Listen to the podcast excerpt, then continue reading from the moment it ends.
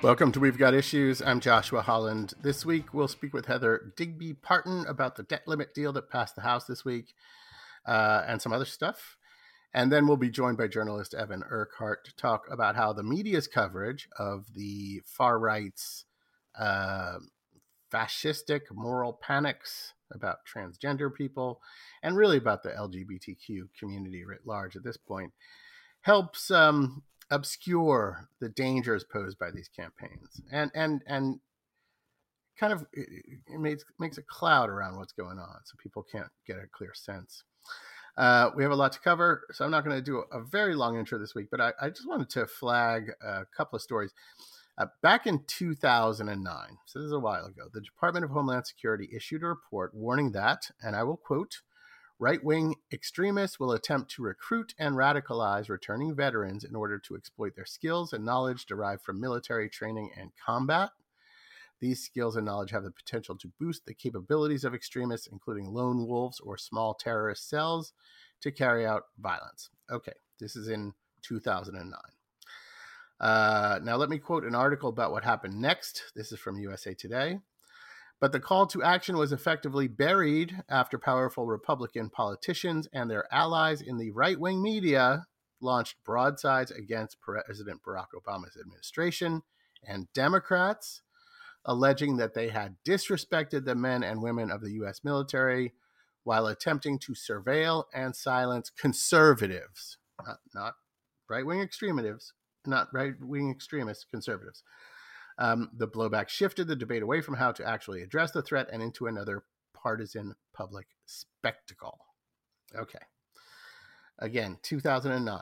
Uh, the result ultimately was that then DHS chief Janet Napolitano uh, faced calls to step down from right wingers, and she apologized for the report. And she vowed that DHS would never issue a similar one. Okay. So that was 12 years before a mob that had a disproportionate number of current and former military and police stormed the Capitol. Now, I want to quote from a recent CNN story. This was from two weeks ago.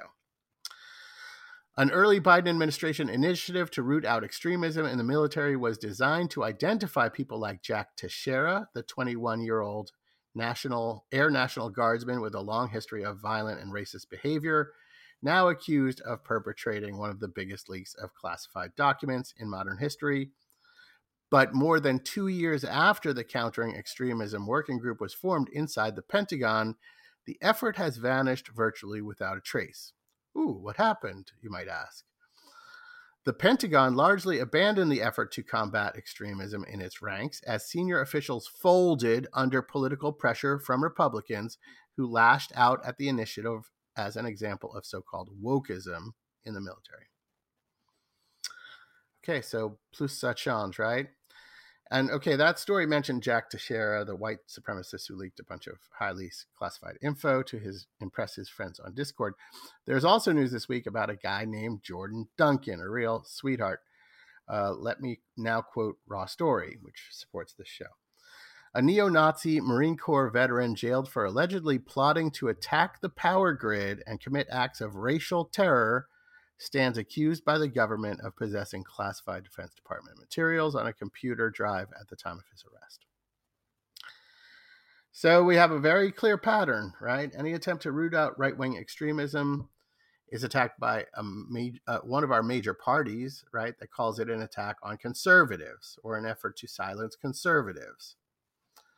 Um, and that's not just, of course, uh, in the military. They do this when the DHS comes out and says that, you know, white white supremacist terror is is white supremacist violence is our our greatest terror threat, which they've said consistently for years. Um, and every time this happens, so Breitbart squawks, Fox News squawks, and the government backs down under those attacks. And we keep having this problem. Again, both in the military and in society in general. Now, they're conflating, you know, right wing extremists, violent right wing extremists, with conservatives, is of course a tacit admission that extremism has gone mainstream on the right. But the effect is what matters, right? They're protecting potentially violent fascists. That that's what they're doing, and they do it again and again. And even though we have act of violence after act of violence after act of violence, people being arrested for disseminating classified documents as well as you know plotting attacks, they just keep doing it. And with that happy news, uh, let's move on with the show. Stay tuned, and we'll be right back with Heather Parton. Doctor, look into my eyes. I've been breathing air, but there's no sign of life. Doctor, the problem's in my chest.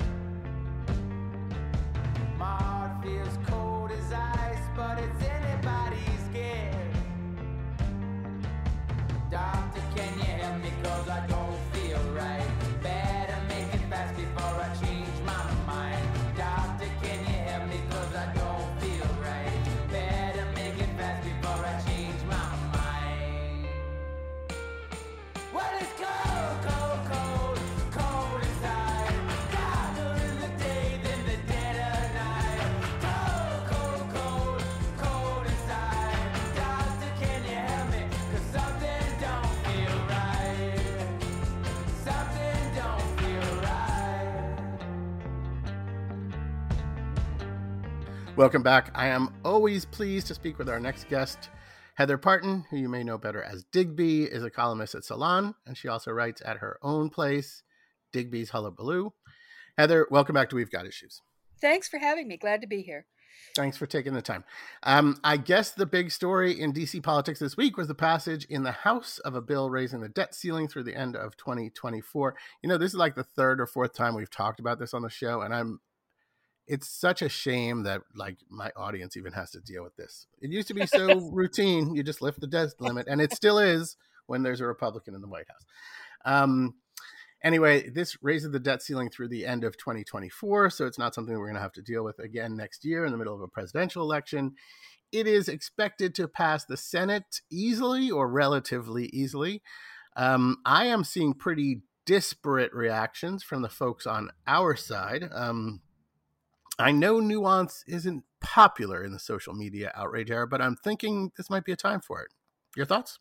I agree with you on that. Um, that nuance is definitely called for here. This was, I mean, I, you know, I, I take second place to no one who is critical of the Democrats' handling of the debt ceiling when they were when they had the trifecta and they had all three uh, branches or to had the Congress and the presidency uh, and both houses because they should have dealt with it then. And you know, naturally, of course, you had to deal with people like Kyrsten Sinema and and uh, Joe, Joe Manchin, Manchin, and you know, this was it, it's complicated, but I still believe that they there was a sense that I had at the time, and I you and I may have actually even talked about this that there was a sense at the time that they that the Democrats were kind of being cavalier about it and saying, well, you know, the Republicans will get blamed if we have to go through this. So it's really, you know, almost as if they kind of wanted it, thought it would be a political plus for them to allow this thing to happen. Not the default necessarily, but the debt debt ceiling um, you know, crisis that was about to come so I, I was I was very disappointed that they didn't at least push it harder, at least prepare the public for what was going to happen when these you know crazy wingnuts took power um, in the in the you know during the lame duck period. Having said that, considering that they did that and that this is what happened, uh, you know I'm of the school and maybe I'm you know kind of out of step with my progressive friends, but I think it was about the best you could hope for under the circumstances, and the Democrats didn't get anything out of it except for one very important thing. They got that delay that you mentioned in having to deal with it in the year of a of a presidential election, and that was a very very you know serious uh, plus and one that I think um, I'm not sure that I expected they'd be able to do that. So, you know, I'm of the feeling that that you know it went as well as possible, and it's you know it's interesting to analyze how that happened that it went as well as it did because I'm honestly surprised. I did not expect it to happen the way that it happened. Yeah. And okay, I, I wanna I wanna just continue with that. So his team So we were all squawking. This is the and so this is the um this is this is during the dame, lame duck session. Uh, Democrats had an opportunity. They held the House. They could have passed a reconciliation bill in the Senate with 51 votes to just take the debt limit off of the off the table. And we were all squawking about why they didn't do that. And yes, it was it was Manchin and Sinema, but it was also that Joe Biden didn't put a lot of uh, political capital into that. He didn't push the issue.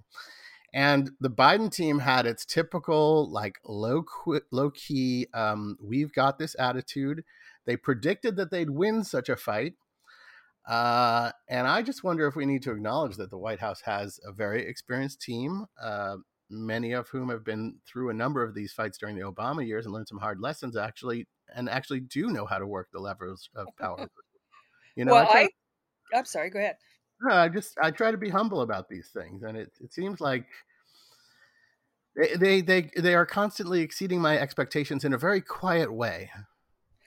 It, it's true, and I agree with you. I mean, I, I do kind of, you know, I feel like w- we should be acknowledging the fact that they seem to get a lot of stuff done with much less sort of you know sturm and drang than we might you know than we've come to expect um, it, it, much less so than what we found in the in the Obama years. And granted, you know, circumstances are different. There's a whole different set of of you know, in in the opposition is different. I don't think they're very bright over there on the House. Yes. House Republican and they're divided. Side.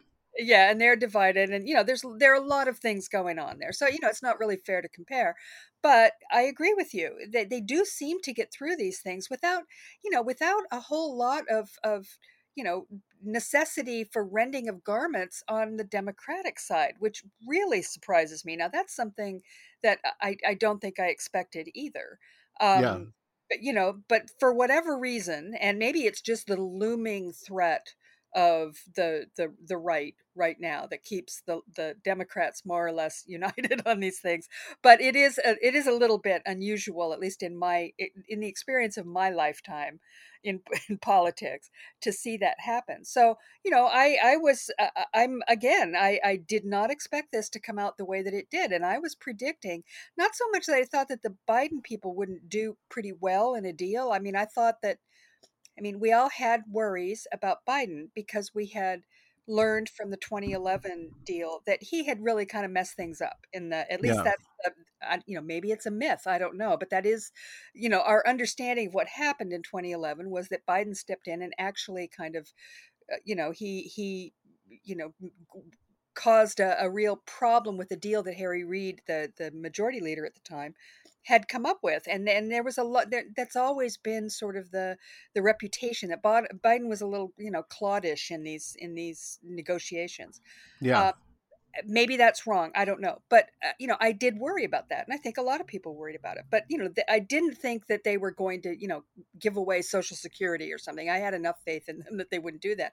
It's the republicans that surprised me because my experience with the with the um, the Freedom Caucus or the Tea Party or whatever it is that they're calling themselves these days, the far right group, which is a very large and you know very very vociferous faction in the House uh, Republican caucus and has been at least since 2010, 2009, 2010, um, that they were just not going to go along with anything. So yeah. you know, I and which you know they didn't in in uh, effect. for the for the most part, they did. For the most part, they they they you know they put up a fight and they said, "Oh yeah, this is terrible," whatever. But they didn't pull the trigger. At least they haven't yet, and we don't see any reason. The trigger, the the gun they loaded when they when they went through that speaker battle that they had, which was that they could raise a motion to vacate the chair, which would be to bring um, the speakership up for a vote and put Kevin McCarthy on the hot seat. And since he has such a small margin, which I think is what five that he he can afford to lose, four or five.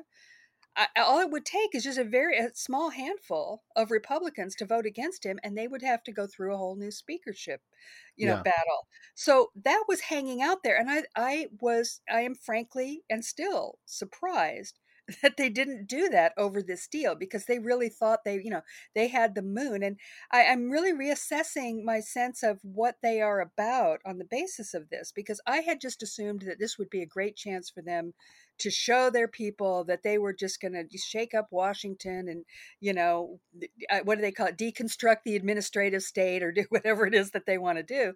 And they didn't do it and haven't done it other than putting up sort of a token fight over it.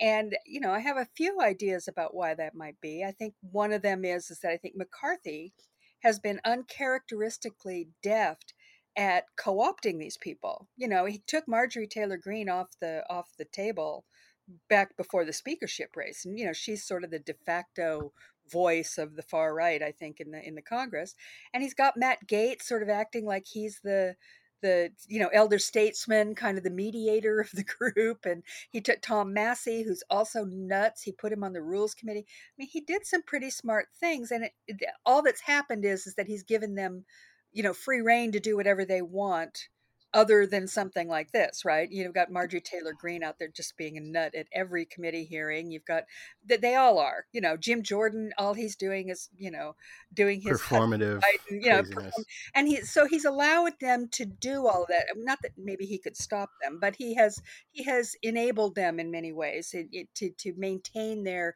high profile, which sort of indicates, I think, that that what we're dealing with is something that sort of Chris Hayes has been talking about. He wrote a piece for the Atlantic a while back. Um, that you know the, the economic issues are no longer salient to to the right, or they've lost touch with the fact that the economic issues are sort of stand-ins for their culture war they're just full on culture war. That is all they really care about. You know, they care about boycotting Target and Chick-fil-A over over Pride Week and or Pride Month and and you know things like diversity training and stuff like that. That's what they care about or going after Hunter Biden or you know ginning up some kind of other investigative controversy uh, you know sending a contempt of congress you know notice to to Christopher Wray, the, the director of the FBI. That's the kind of stuff they want to do. And so all the rest of this can kind of, you know, slide through without the kind of, without them realizing that that's what, the, where their real clout is. You know what I mean? I mean, they, they just don't seem very in touch with how to use real congressional power to attain anything because they don't want to attain anything. It's they don't just, want to govern. It's just they have no interest in governing. Yeah, it's just owning the libs and getting on Fox. Exactly. Or na- exactly. now, get, maybe getting on Newsmax is more important than getting Matt on Fox. is I'm not hosting sure. a show on Newsmax. Now, so. uh, I think he was he was guest hosting for that hmm. crazy mm. Jesse, whatever his name is. Oh, that's right. Um, I think part of it though was the reality. Like, so what they were doing is saying, oh, well, we won't actually cause a global recession and trigger like a, a catastrophic debt limit, you know, debt breach that raises borrowing costs and increases the deficit. They said that's all, you know, liberal media claptrap.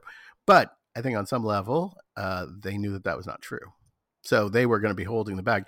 If there was a bipartisan agreement, and uh, you can put that in finger quotes if you want, uh, but it, I mean, it was a bipartisan agreement to avert a catastrophe.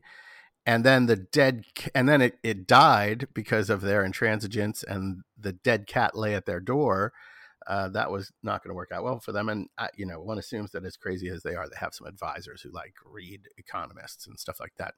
And I, I think we should take a little step back here because we're being very insidery. Yeah, yeah. I yeah. want I want listeners who don't pay super close attention to this stuff to just understand that um, the Republican House Speaker Kevin McCarthy got a freeze in non defense discretionary spending at current levels through the end of next year. They clawed back some unused COVID funds. They rejiggered the formula for work requirements for SNAP, for food stamps. Um, and all of that is about what you might have expected that they would get if they hadn't held the debt ceiling hostage or the global economy hostage, I should say, and had just gone through the regular budget process. They would have won some things in the budget process. This is the kind of things they would have won. Um, Dems, in addition to avoiding a recession prior to a presidential election, got to give the hard right House members we were just talking about a big loss, which they are all crying about. Um, and uh, by the way, in the way the work requirements for SNAP were structured, it'll actually increase spending on on food security. Um, so then the the so then the the, ne- the negative side and this is a big one, is that by negotiating with the Republicans after saying they wouldn't, uh, Biden and his negotiators uh, further legitimize this form of extortion. Although I would say that it's the media that are the the biggest culprit in that process of normalizing it. Um, and and so let's go back to Kevin McCarthy, as you just mentioned during the you know, he needed a, a, zillion votes to get the speakership. He promised the Wingnut Caucus a bunch of stuff, including a provision that allows any GOP member to trigger a no confidence vote in a speakership. As you said, that isn't happening. There was a lot of bluster from pissed off MAGA types, but looks like he's safe for now. And I think this deal kind of shores up his speakership in the short run.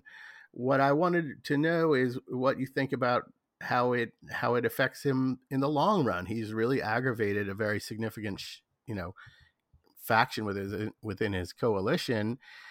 Uh, does this give him less wiggle room or more? Well, it's a really good question, and I don't know the answer to that. I would have said before this week that it would give him less clout, that he'd be really, you know, walking a tight, even even smaller tightrope than he was before, um, because he you know they were you know they're going to be out for blood i mean eh, but i'm not quite so sure about that having watched this one come down i mean part of yeah. it has to do and we haven't mentioned the big eh, you know orange elephant in the room who's donald trump who has the endorsement of over 50 of these people in the in the house and he didn't he didn't weigh in on this issue after may 19th you know we saw him on that cnn town hall going on about, hey, you're going to have to default and it won't be a big deal. You know, I mean, he was taking a very, very hard line. You got to ask for everything, including the kitchen sink. You know, let it go, let it default. I mean, he was being really, really hardcore. And then suddenly he never said another word after May 19th. I have I have to assume, and he and basically hasn't said a word about it even now. I think he went on a radio show yesterday and said something like, "Well, it is what it is," you know, very, very kind of non-committal, shrugging it off. And it, so you have to wonder what happened there, right? Because he's the de facto leader of the Republican, certainly of the Republican base, and the the far right of the Republican Party at the moment. Um, yeah. And and so you have to wonder what happened there. And I have to assume that in this case, you know, maybe we have to give McCarthy credit on this too. Maybe he has managed somehow through his you know sycophancy with Donald Trump over the last couple of years since he left office and you know after he went and made up with him down in Mar-a-Lago after the January 6th insurrection that you know he may have had some effect on him you know kind of said I mean, it's hard to imagine anybody could say to Donald Trump, you know, hey, you know, cool it, don't say anything, we're in negotiations. Or maybe it's just that, uh, you know, it occurred to me that maybe Trump has suddenly realized that being, he's been on the losing end of a lot of battles lately. And, you know, from the election, there are issues that, you know, every time he weighs in, it seems like he isn't doing that well.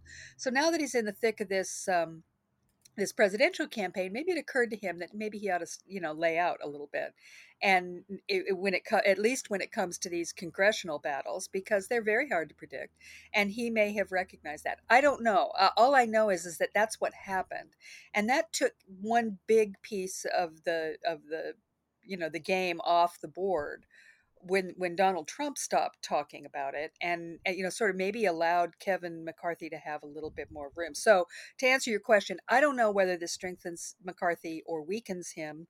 I do know they still have that threat is hanging out there and it will be there through this whole Congress as long as he's speaker that's going to be hanging over his head.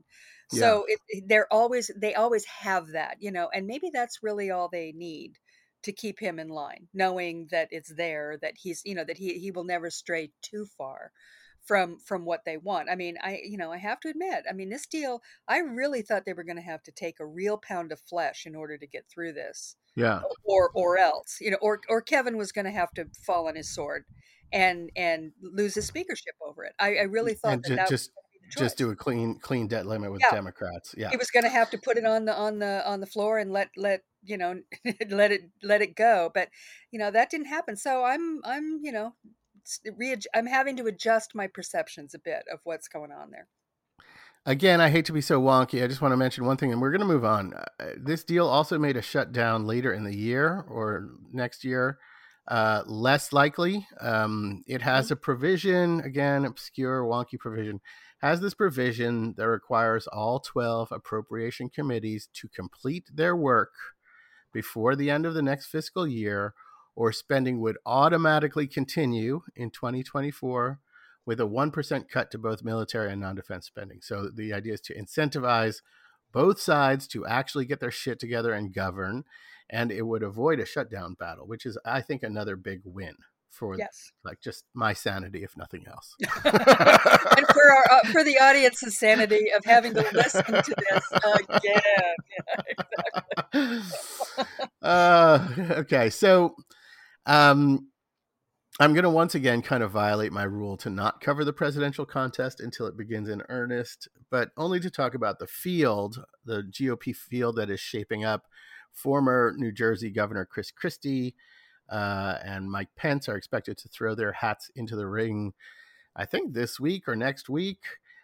Heather, who do they think they can appeal to as, you know, right wingers who have warred openly with Trump? I do not know. I mean, I, I honestly, I mean, I guess who are know, there?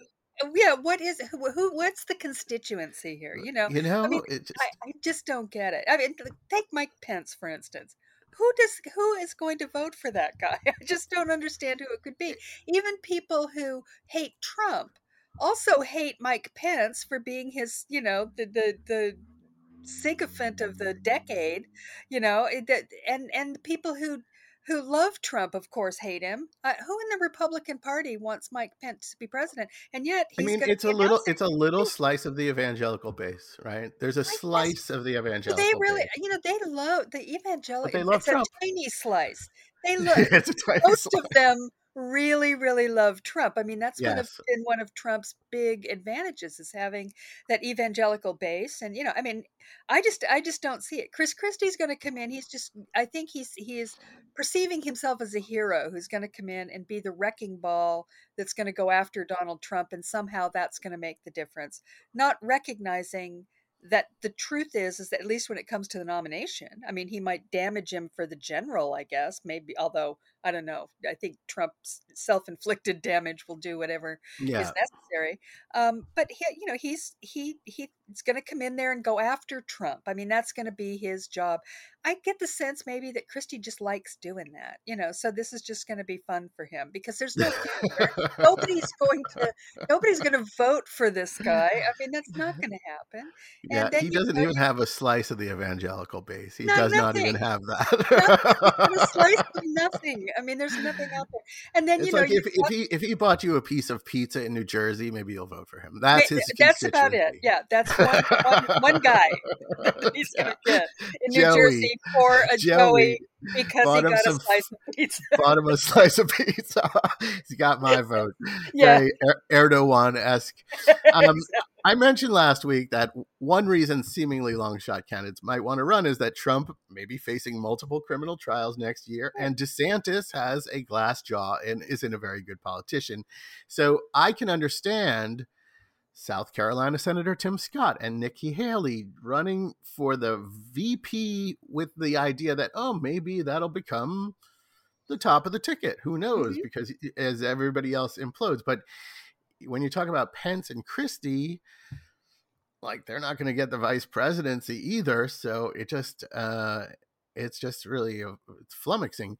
Um, having said that, is it surprising to you that this is shaping up to be another crowded field, given that the conventional wisdom, which I think is right in this case, holds that Trump only won in 2016 thanks to a big fractured crowd of candidates? Because, I mean, it looks like, you know, much of the GOP establishment, whatever that means at this point, because a lot of them are crazy, would like to move on from Trump because of his baggage. But that's, of course, less likely if you have a big clown car full of wingnuts dividing the not Trump vote well and and one of the things that i don't think people are talking about but it's it's a very important aspect of this is that is that trump you know through the the rnc the republican national committee went in and they changed a bunch of these states to winner take all states. It was seven in 2016 it's 17 now out of out of out of all the states in the primaries. So that gives Trump's a tremendous Trump a tremendous advantage because he really does. I think everyone acknowledges that he has a very solid, hardcore base in there. That's just you know there it's a cult, right? They're not going to change. I don't care who runs. They they're going to vote for Trump. So the best anybody could hope for would be that you know they drop it's uh, a bunch of them drop out and then it becomes a two man or you know one man one woman race and they can go forward and eke out a win, right? Eke out a delegate win. And that's going to be made, that's been made much more difficult because of the fact that they changed it to more winner take all states. It's not like the Democrats where you really can't fight all the way to the end, right? And, you know, then see who's the victor is. The, the Republicans do it differently. And so that's part of the weirdness of this that, you know, why would people jump in there? I mean, I have to assume, honestly, that what they're thinking is a he's either going to drop dead on the golf course and you know some whoever's there will you know the leader at that point or maybe as you say if it's the nominee if the nomination's already been done and they're the vp left standing or one of these indictments is going to end up taking him down. I think the indictment theory is as much of a uh, the indictment theory of taking him down is as much of a you know a pipe dream probably as his as him f- dropping dead on the golf course. You know these this is hope is not a plan and i don't think that either of those things are going to actually i mean trump will be damaged by an indictment but there's plenty of evidence to think that that will just gather his people together. I mean this could really end up being a real I don't want to call it a constitutional crisis because it isn't constitutional, but a political yeah, crisis. you just have to govern from jail. That's all. I mean, yeah. What do we, what do, we do? You know, I mean, I, I, you know, what, I mean, he won't be the first. I mean, you know, Eugene V. Debs, he he ran for for president. Um, you know, as a as a you know an indicted criminal. Um, maybe maybe he could do that, but I you know I don't think it would hurt him with the Republicans. So I'll tell you the way the way I could see it hurting him is indirectly, where you know his opponents within the primaries are just saying he's going to lose the election. Look, he's being indicted on all these charges, and that depending on the seriousness of the charges, I certainly don't think that would happen if it's the false records case in New York. But if it's a espionage act violation and obstruction and blah blah blah, whatever's going on in Atlanta, um, I think that's a powerful argument for not only his opponents, but for GOP elites to say, "Hey, we love Trump too, but he's gonna get he's gonna be toasted in general." And although the base seems to be less sensitive to arguments about elective electability than they used to be, that's a pretty big one. That's a pretty big one. It's Heather, big, I'd, but I don't. I'd, you know, honestly, I think they don't care. yeah, they'll be fine with it. But hey, I've been wrong before.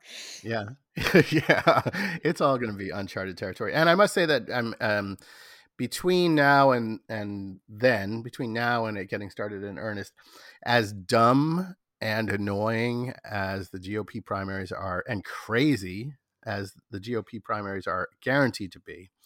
I think we will have a lot of like pop popcorn mode moments as Trump and DeSantis battle. Oh no doubt. That's there's lots of stupid proxy fights already oh going on in that, that area. oh We're going to be talking I'm, about swim tucking and swimsuits. Tucking swimsuits. Oh my god. Heather, I believe we are out of time. I want to thank you so much for taking the time to speak with me. My pleasure. Thanks for having me. Folks, stay tuned. We're going to take a quick break, and then we're going to talk about all that stuff with Target and boycott. Stay tuned. Rising and it's freaking me out, man.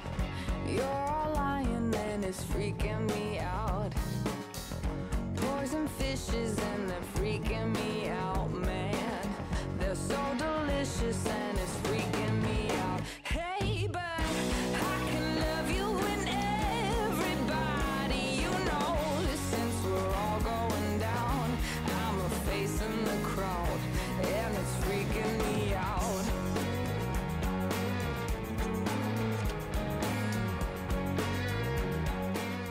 Welcome back. I'm joined now by Evan Urquhart. It is Evan's first time on the show, but I followed his reporting at outlets like Slate for a while.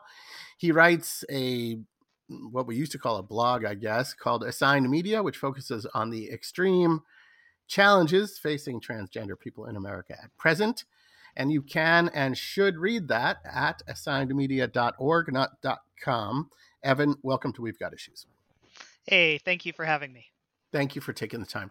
Um, right wingers often claim that they are just concerned for the children to legitimize their attacks on transgender people uh, and their families and supporters and, and healthcare providers.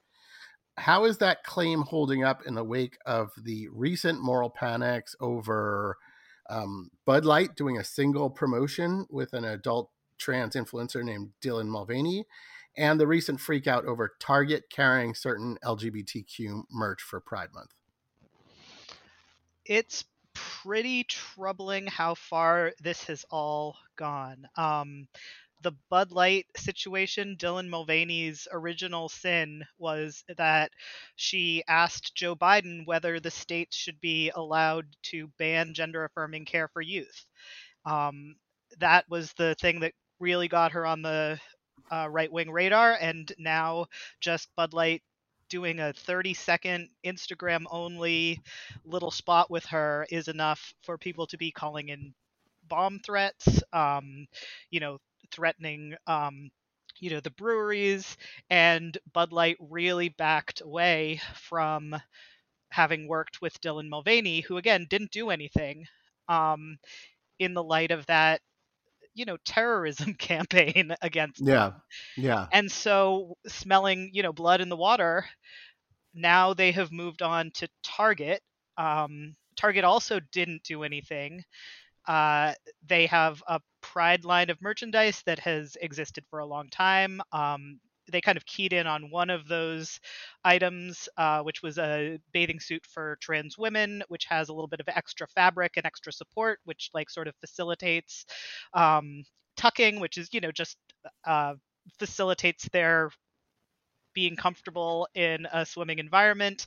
And um, the right wing claimed that there were swimsuits for kids that allowed this. This again would have been a if it existed, a swimsuit for kid with a bit of extra fabric and a and a tighter, um, you know, front piece or whatever. Um, and even though that's been sort of exposed as a lie, the idea that swimsuits with extra fabric are existing where kids can see them in stores is now the kind of central of that and um, they're kind of moving on to belk and to lego and to any company you know that has any kind of rainbow merchandise is being seen as um, as dangerous to children uh, sort of just for having any kind of pride messages at this point uh, one of the most surprising ones is there is also calls to boycott Chick-fil-A, which many people on the left have long avoided because of its owners' uh, very public opposition to same-sex marriage. Uh, Evan, I invited you on to talk about the media coverage of these extremist campaigns, but we always try to keep in mind that our listeners may not be very online, as they say. So thank you for the summary of what's going on here, uh, what the reality is.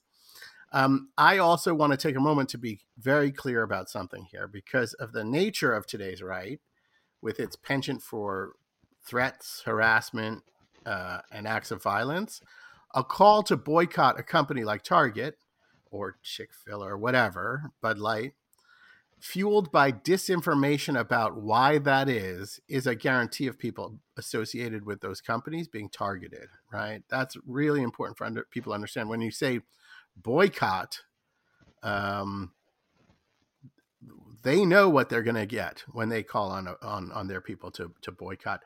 Um, and uh, Evan, bear with me, you're the guest. I also want to just stress that this is an inorganic campaign being pushed by a few uh, far right social media influencers. And as always, they are quite open about this. Um, Matt Walsh, the transphobic, transphobic, homophobic, bigoted piece of shit podcaster. I think that's an accurate description. No, not nice man. Yep. Wrote on Twitter back in April. Uh, I believe this was as the Bud Light controversy was brewing. Uh, no, no pun intended. He wrote, "quote Here's what we should do: pick a victim, gang up on it, and make an example of it. We can't boycott every woke company or even most of them, but we can pick one. It hardly matters which." And target it with a ruthless boycott campaign claim one scalp, then move on to the next. Here again, you get violent language. There is no such thing as a ruthless boycott campaign. It's a ruthless campaign of bomb threats, wingnuts harassing store workers, etc. Um, Evan, I, I, you know, a company like Target is just trying to make money, and it does need to protect its employees from these crazies does backing down and Target remove some items? I guess uh, does backing down accomplish that in your view? Does it does it protect its employees? You know, so yeah, so Target removed some items and they moved some of the displays to the back of the store. Um, and I think that, you know, I, I really think that you're honing in on the most important point, which is that they really need the violence and the threats and the harassment of staff because they don't have, you know, numbers or popular support. And, um, you know, I think that's what's kind of shaking these brands and and frightening them. And you know, I was trying to think about it when I was thinking about coming on and talking about this with you. You know, if, if LGBTQ people had you know, were going into Christian bookstores, throwing stuff on the store, calling in bomb threats. We would call that a terrorism campaign. And if the stores backed down, we would see it as, you know, a terrible example of violence and I, you know, I do not, you know, think anyone should do this, you know, this imaginary thing of yeah, harassing no, we're not encouraging that. stop owners, you know, Yeah. because it's wrong. And so the media coverage has really has really downplayed the fact that these are companies responding to fear and threats and bomb threats. And and so, you know, I would like for Target to um you know to stand up. I think it would probably create a safer environment for target employees in the you know in the long term. It would certainly create a safer environment for lgbtq people in the long term. But i think that this downplaying of the violence and the fear and uh, sort of um, covering that over with words like controversy and backlash is kind of hurting people's ability to see what's really you know going on here which is that you know that people are scared and that they're reacting the way scared people do, do and sometimes that's backing down Yeah, and I I want to key in on you. You're saying long term, right? Because the thing that I think is apparent to me is that on the one hand, I get that these companies are like, oh man, we need to sh- quiet quiet these scary people. And the other hand, when you capitulate to this kind of terror campaign, this kind of harassment, intimidation campaign, you encourage more of it. And here you have Matt Walsh just saying, we'll pick one and we'll go to the next one. If they picked one, you know, you got to stand up to a bully, you got to punch him in the nose. Uh, metaphorically speaking. Okay, let's talk about a piece you wrote last week. This is why I wanted to have you on the show. It's at Assigned Media. It's titled Media Avoids Terror to Describe Violent Campaign Against Pride Displays. Um, back in the day, I wrote several pieces with this kind of media analysis. You basically looked at a bunch of mainstream outlets' coverage and drew certain conclusions about the angles they were taking. Can you talk a little bit about what you found? Yeah, so it can be really difficult, um, and I've been trying to find creative new ways to talk about it when the media isn't saying something, as opposed to only talking about what the words people are using are. So um, for this, I kind of you know, I, I, kind of did a bunch of Google News ser- searches. I, you know, was not able to be totally exhaustive, but just looked at, you know, how many results am I getting for Target, Pride, and terrorism versus like Target, Pride, and controversy. And what I found was that outlets like the New York Times and the Washington Post were using this language of sort of controversy and, um, you know, and backing away from words like violence, words like terrorism, words like threats. I mean, to sort of, you know, the, the the reference to what was really going on was kind of very much being downplayed. And I do think part of that was echoing the language of the corporations, um, of Target and of Bud Light earlier. But, you know, the job of the media is to report what's going on, not to Yes. take the corporate language that's kind of trying to calm everyone down and sort of present, you know, their store as a safe place to be and sort of deny and, and, you know sweep under the rug the fact that like there are there are there are threats there's violence that people are afraid of that is motivating this Yeah, um, and and we have had, you know, one thing that I hate is like sometimes you'll see some very extreme rhetoric from someone on the right, and then some other commentator will say somebody's going to get killed. Many people have already been killed, right? We've had mass shootings directly tied to trans panic, to LGBT uh, hate. It's very direct. There, many people have already been killed. Um, and and this is it, it we see st- stuff like what we're talking about in many other ways. Like, why would you call people who are extreme right wingers conservative? There's nothing conservative about you know any of this. I will say that I would not expect a neutral mainstream outlet to call this a terror campaign, but they can call it an extremist campaign. Um, and I want to talk about some more subtle problems with how many or most reporters choose to describe what's happening. You talked in the piece about the idea that there is a live controversy here. To, to what degree do you think that obscures the contours the contours of what's going on, and to what degree does it subtly validates uh, validate the rights um, narrative that a so-called trans ideology exists? I mean, if you look at what actually has happened, um, the GOP seized on transgender issues as their new wedge issue. Um, they have been writing anti-trans uh, screeds for you know for many months now since you know well before the midterms. And you know that that is sort of fueling this eh, you know calling it a controversy or calling it a backlash is sort of is sort of obscuring what the roots of this are. This wasn't sort of a grassroots concern. There's no sort of legitimate fears or worries.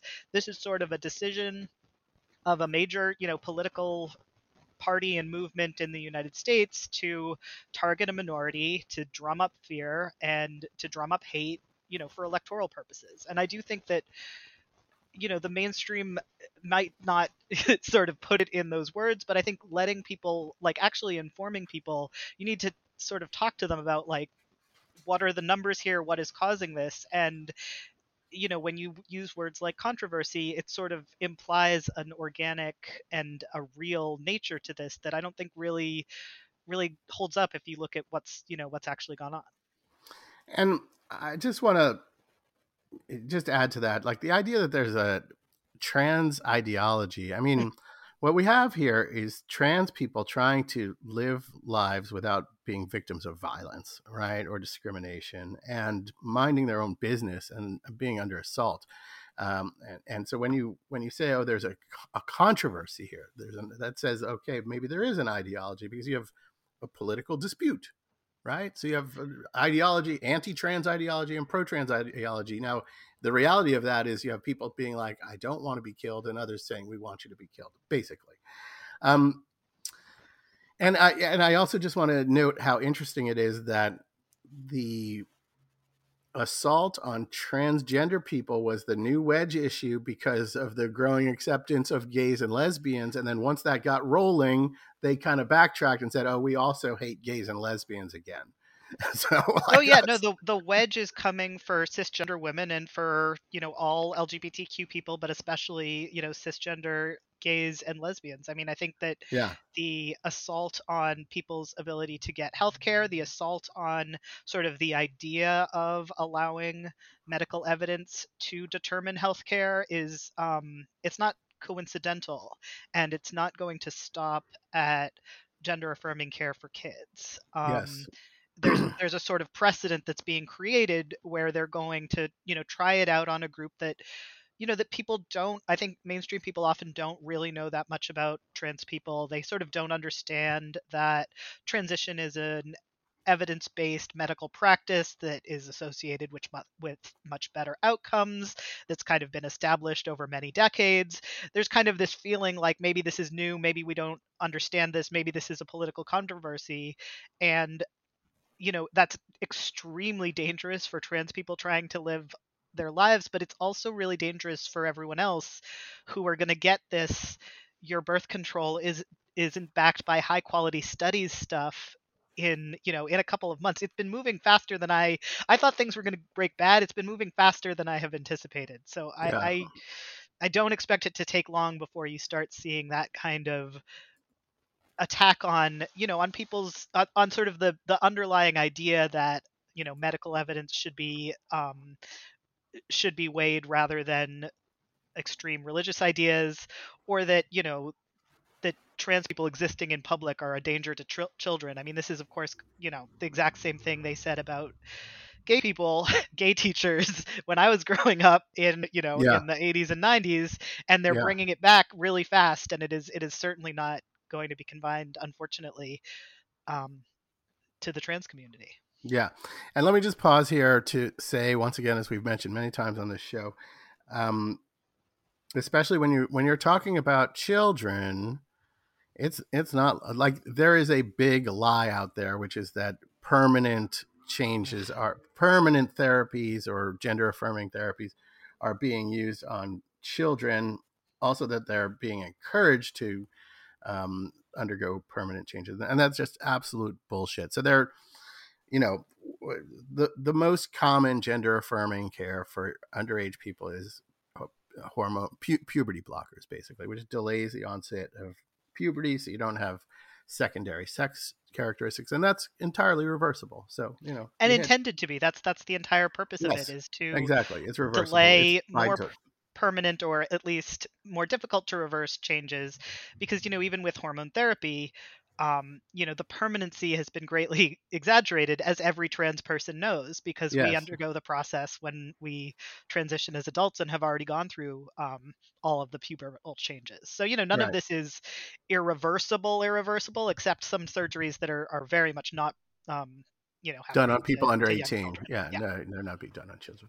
Okay i want to get I, so i'm going a little over on time. Is that okay? Do you have another few it's minutes? fine by me. I i am i'm I got one guilty more question. I, got one more question. One more. So I wanted to get your take on another, and this is really ubiquitous, a really ubiquitous term that you see all the time in the coverage of this stuff, the culture wars. Um, I don't see groups of people on the left hanging out with AR-15s outside, like evangelical churches or whatever. But that has become commonplace outside drag brunches and story hours or whatever. Um, hospitals that offer gender affirming care are getting death threats. They're, they've had to close down. Um, and I'm always reading pieces and I'm thinking to myself, shit, if you pl- replace culture war with fascism in this paragraph, it would be a lot clearer. Just everything would be clearer. What do you think about kind of this very lazy uh, term, culture war, catch all for all this stuff? I mean, I think that it is something of an artifact of a slightly earlier time when it was seen as you know that's that's the fluff that's the not you know that's the not serious issue um and you know what we should really be focusing on is is all of the kind of more important more central issues um and i think we've kind of moved to a point where our democracy is all but incapable of focusing on the more serious more important issues um and culture war is is everything all the time and it's also kind of as as you're alluding to it's it's kind of becoming a hot culture war more so than a cold culture war with you know um guns and intimidation and threats and stuff so in, in some ways it's more apt than others and in other ways it's kind of a harkening back to a time when culture war was used to sort of dismiss the idea that someone asking for their rights was a serious person who should be sort of seriously entertained and that like all of that was sort of silly and fluffy and we could just ignore it Yeah. And again, I just want to stress you can't have a war with just one side. And only one side is at war on this. The- the- Everybody else is just trying to get through it. Um, we've talked in the past on the show about how, like, big media outlets like the New York Times legitimize the rights attacks on trans people by uh, acting as if you can have an active policy debate about people's existence. And I, I'm glad that we had an opportunity to dig into kind of the slightly less obvious aspects of this coverage. It's important to understand what's going on and, and how the media is playing a role in, in whitewashing it. Evan Urquhart, I believe we are about out of time, but I really want to thank you for taking the time to speak with me today. thank you i really enjoyed it Folks, check out Evan's work at assignedmedia.org. Also, listen, whether you are gay or straight or whatever, you should consider going to a, a pride event this weekend just to show these bigots that we have the numbers. I'm, I'm going to a parade on Sunday, and I encourage listeners to do the same in their own backyard. heck yeah I would also like to thank David Edwards, our producer and engineer, and the fine folks at AlterNet and Raw Story for supporting the show. You can subscribe to the show wherever you get your podcasts. You can follow me now on Bluesky, uh, Joshua Holland. uh, and Mastodon. Those are, where I'm at right now. Anyway, I also want to thank all of you fine people for tuning in. Have a terrific week.